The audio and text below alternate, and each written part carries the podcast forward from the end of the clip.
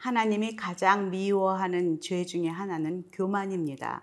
그래서 성경에 132번이나 그 교만에 대해서 언급하고 있습니다. 교만하지 말라고 언급하고 있는데요. 교만은 무엇입니까? 스스로 자신을 높이는 마음이겠죠.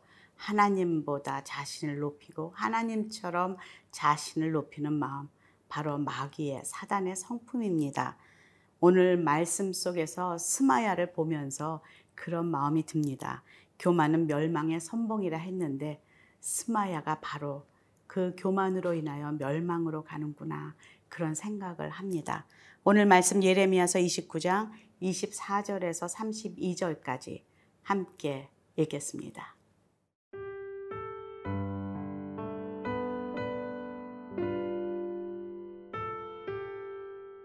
예레미야 29장 24절에서 32절 말씀입니다. 너는 느헬람 사람 스마야에게 이같이 말하여 이르라. 만군의 여호와 이스라엘의 하나님께서 이와 같이 말씀하여 이르시되, 네가 내 이름으로 예루살렘에 있는 모든 백성과 제사장 마아세야의 아들 스바냐와 모든 제사장에게 글을 보내 이르기를, 여호와께서 너를 제사장 여호야다를 대신하여 제사장을 삼아 여호와의 성전 감독자로 세우심은 모든 미친 자와 선지자 노릇을 하는 자들을 목에 씌우는 나무고랑과 목에 씌우는 쇠고랑을 채우게 하심이언을, 이제 내가 어찌하여 너희 중에 선지자 노릇을 하는 아나돗 사람 예레미야를 책망하지 아니하느냐. 그가 바벨론에 있는 우리에게 편지하기를, 오래 지내야 하리니 너희는 집을 짓고 살며 밭을 일구고 그 열매를 먹으라 하셨다 하니라. 제사장 스바냐가 스마야의 글을 선지자 예레미야에게 읽어서 들려줄 때에 여호와의 말씀이 예레미야에게 임하여 이르시되, 너는 모든 포로에게 전언하여 이르기를, 여호와께서 느헬람 사람 스마야를 두고 이같이 말씀하셨느니라. 내가 그를 보내지 아니하였거늘 스마야가 너희에게 예언하고 너희에게 거짓을 믿게 하였도다. 그러므로 여호와께서 이와 같이 말씀하시니라. 보라, 내가 느헬람 사람 스마야와 그의 자손을 벌하리니, 그가 나 여호와께 패역한 말을 하였기 때문에 이 백성 중에 살아남을 그의 자손이 하나도 없을 것이라. 내가 내 백성에게 행하려 하는 복된 일을 그가 보지 못하리라 하셨느니라. 이것은 여호와의 말씀이니라. 예레미야서 29장은 바벨론의 포로로 끌려간 백성들에게 예레미야가 보낸 소망과 위로의 편지입니다. 그리고 또한 인내로 그곳에서 70년을 머물 것이니 조급하게 생각하지 말고 그곳에서 삶을 살아라 하는 그런 내용의 편지를 보냈습니다. 하지만 그곳에 살고 있던, 함께 끌려갔던 선지자들이 예레미야에 대해서 반발을 하죠. 그래서 어제 말씀의 아합과 시드기야 선지자는 그를 반발하고 많은 사람에게 거짓 예언을 해서 죽임을 당했던 그런 것을 보게 됩니다. 오늘 또 한 명의 선지자가 지금 예레미야의 그 편지에 반기를 들고 일어납니다. 바로 스마야 선지자인데요. 한번 26절부터 28절까지 읽어보겠습니다. 여호와께서 너를 제사장 여호야다를 대신하여 제사장을 삼아 여호와의 성전 감독자로 세우심은 모든 미친 자와 선지자 노릇하는 자들을 목에 씌우는 나무고랑과 목에 씌우는 쇠고랑을 채우게 하심이오늘, 이제 내가 어찌하여 너희 중에 선지자 노릇을 하는 아나돗 사람 예레미야를 책망하지 아니하느냐. 그가 바벨론에 있는 우리에게 편지하기를, 오래 지내야 하리니 너희는 집을 짓고 살며 밭을 일구고 그 열매를 먹으라 하셨다 하니라. 지금 스마야 선지자는 포로된 그 바벨론 땅에 있는 선지자입니다. 그런데 그는 아마 이제 빨리 돌아가고 싶은 마음, 하나님은 곧 우리를 회복시킬 것이다 라는 생각을 가지고 있었던 것 같습니다. 그런데 예레미야가 오랫동안 그곳에 집을 짓고 살 것이라는 편지를 보냈을 때 어제 언급되었던 아합과 시드기야 선지자처럼 마음이 좋지 않았습니다. 그래서 예루살렘에 머물고 있는 친구 선지자에게 편지를 쓰게 된 거죠. 그 이름이 25절에 보면은 스바냐라는 제사장입니다. 뭐라고 이야기합니까? 너는 왜 그 자리에 앉아서 그런 예레미야 같은 사람을 아직도 남겨놓고 이런 편지를 이곳에 보내게 하느냐? 왜 우리를 다 절망 가운데로 이끌게 하느냐? 라면서 예레미야를 어떻게 표현합니까? 그는 미친 자요 선지자 노릇을 하는 자다 라고 말하고 있습니다.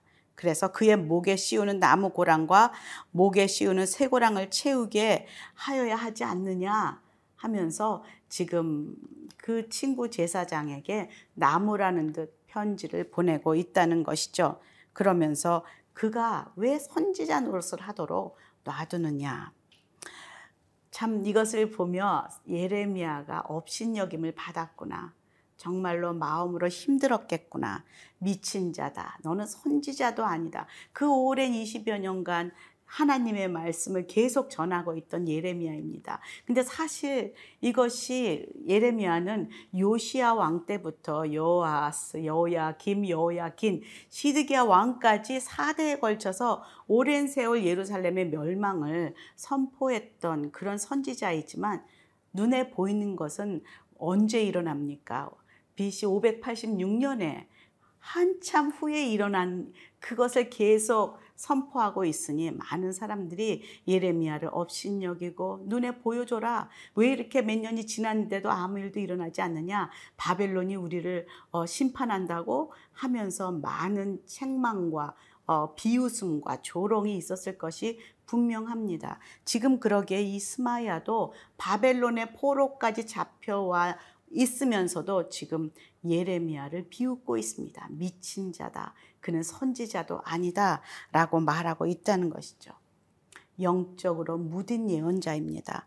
업신여기는 교만이 그에게 있습니다. 왜냐하면 예레미야가 하나님이 보낸 자가 아니라는 확신을 가지고 그를 업신여기고 있다는 것이죠. 그리고 자신의 위치 권위를 이용해서 지금 예루살렘에 있는 사람에게 뒤로 편지를 보내고 있어요. 예레미야가 그런 내용의 편지를 이곳으로 보냈다. 이것이 어찌 가당키나 하느냐. 왜 그런 자를 가만 놔두느냐 라고 편지를 보내고 있습니다. 정말로 두려운 행동이 아닐 수 없습니다. 무조건 제사장이다 선지자다 해서 우리가 따라갈 것이 아니구나. 정말 하나님의 음성을 듣는 하나님이 보낸 선지자는 누구인가 라는 것을 생각하게 됩니다. 우리도 세상에 살면서 요즘 많은 분들이 그러더라고요. 우리가 선거를 할 때 또 어떤 것을 뽑을 때 그 사람이 어떤 뭐 장로다 권사다 어떤 직분으로 뽑곤 했는데 아니다. 어떤 위치가 그 사람을 가르쳐 주는 것이 아니라 그가 정말 하나님을 두려워하는 자인지 하나님은 어떻게 생각하시는지를 묻고 기도하는 자인지 그것을 먼저 따라가야 하겠다라는 이야기를 하는 것을 들었습니다. 이 스마야가 그렇습니다. 높은 위치에 있지만 하나님을 두려워하지 않습니다. 오늘도 스마야를 통해서 하나님의 음성을 듣는 저와 여러분이 되었으면 좋겠습니다.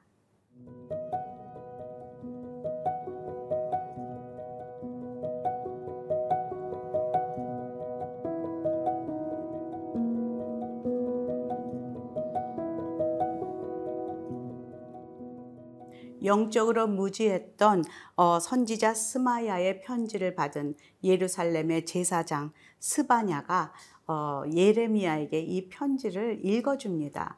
이 스바냐는 예레미야를 인정했고 호의를 가진 그런 제사장이었습니다. 29절 한번 볼까요? 제사장 스바냐가 스마야의 글을 선지자 예레미야에게 읽어서 들려줄 때에 그 편지 내용을 읽어주었다라는 것은 이 모든 것을 뒤에서 하나님이 역사하시고 주관하신다는 것을 볼 수 있습니다. 모든 사람들 위에 계시는 하나님, 지금 권한 위에 계시는 하나님을 우리가 바라볼 수가 있습니다. 사실 예레미야 입장에서 이것을 읽으면서 드는 마음은 어땠을까라는 것을 잠시 묵상해 봅니다. 얼마나 속상하고 억울하고 그리고 자신을 거짓 선지자다, 미친 자다 말하는 그 스마야가 밉지 않았을까라는 그런 생각이 듭니다. 억울하고 분한 그 예레미야에 대해서는 전혀 언급이 없습니다. 하나님의 말씀이 그저 임합니다. 30절, 31절입니다. 여호와의 말씀이 예레미야에게 임하여 이르시되 너는 모든 포로에게 전언하여 이르기를 여호와께서 느헬람 사람 스마야를 두고 이같이 말씀하셨느니라. 내가 그를 보내지 아니하였거늘 스마야가 너희에게 예언하고 너희에게 거짓말을 믿게 하였도다. 지금 바벨론에 있는 모든 그 유대인 포로들에게 또 이 말을 전해라 라고 예레미야에게 말씀이 임합니다. 예레미야가 다시 또 그들에게 이제 말을 해야 되는 건데 뭐라고 말하라고 합니까? 내가 그 스마야를 보내질 않았다.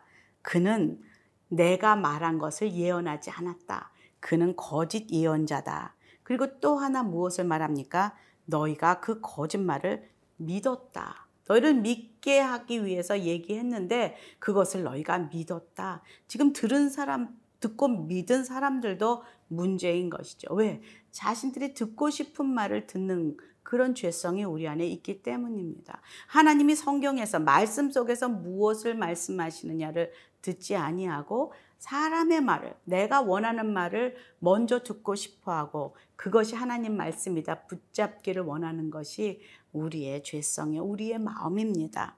지금 이 거짓을 믿었다고 하나님께서 구체적으로 말씀하십니다.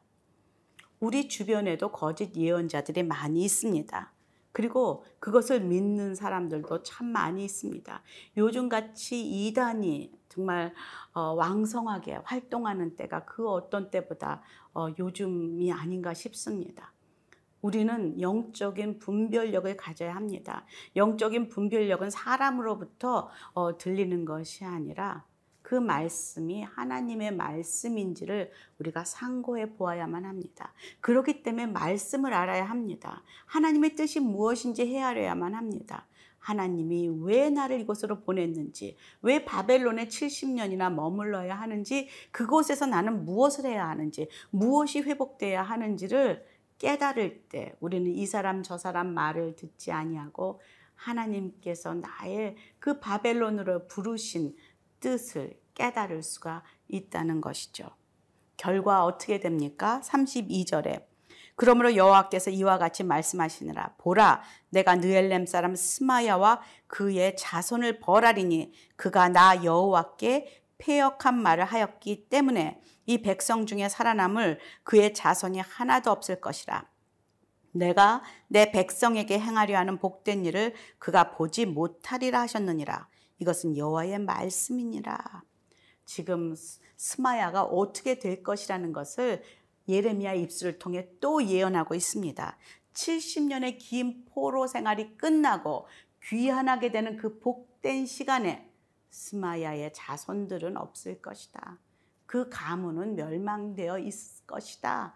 라고 지금 예언하고 있습니다. 복된 역사에 그 가정은 빠질 것이다. 얼마나 두려운 말입니까? 지금 귀환하지 않고 그들은 멸망할 것이다. 정말로 두려운 말입니다.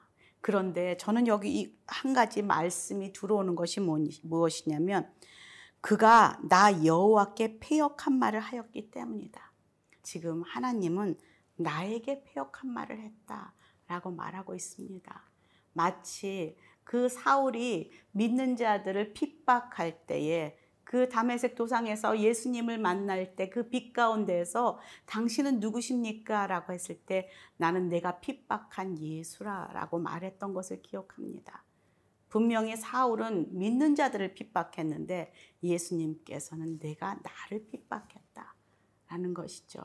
정말 두렵습니다. 함부로 하나님의 사람에게 한 것을 하나님께서 나에게 함부로 한 것이다 말하는 이 말씀이 오늘도 이 시대에 동일하게 우리에게 들려주신 하나님의 음성이라는 것을 잊지 말아야 되겠습니다. 오늘 주 안에서 깨어있는 저와 여러분이 되기를 간절히 소원합니다.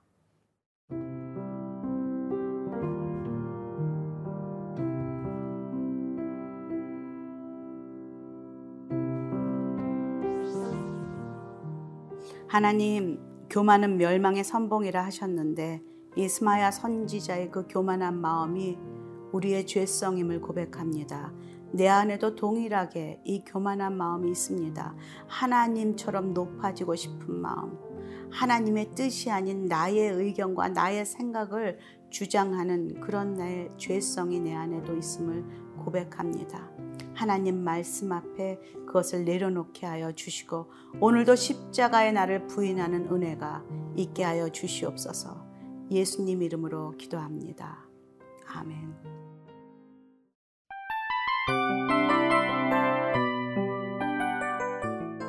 이 프로그램은 청취자 여러분의 소중한 후원으로 제작됩니다.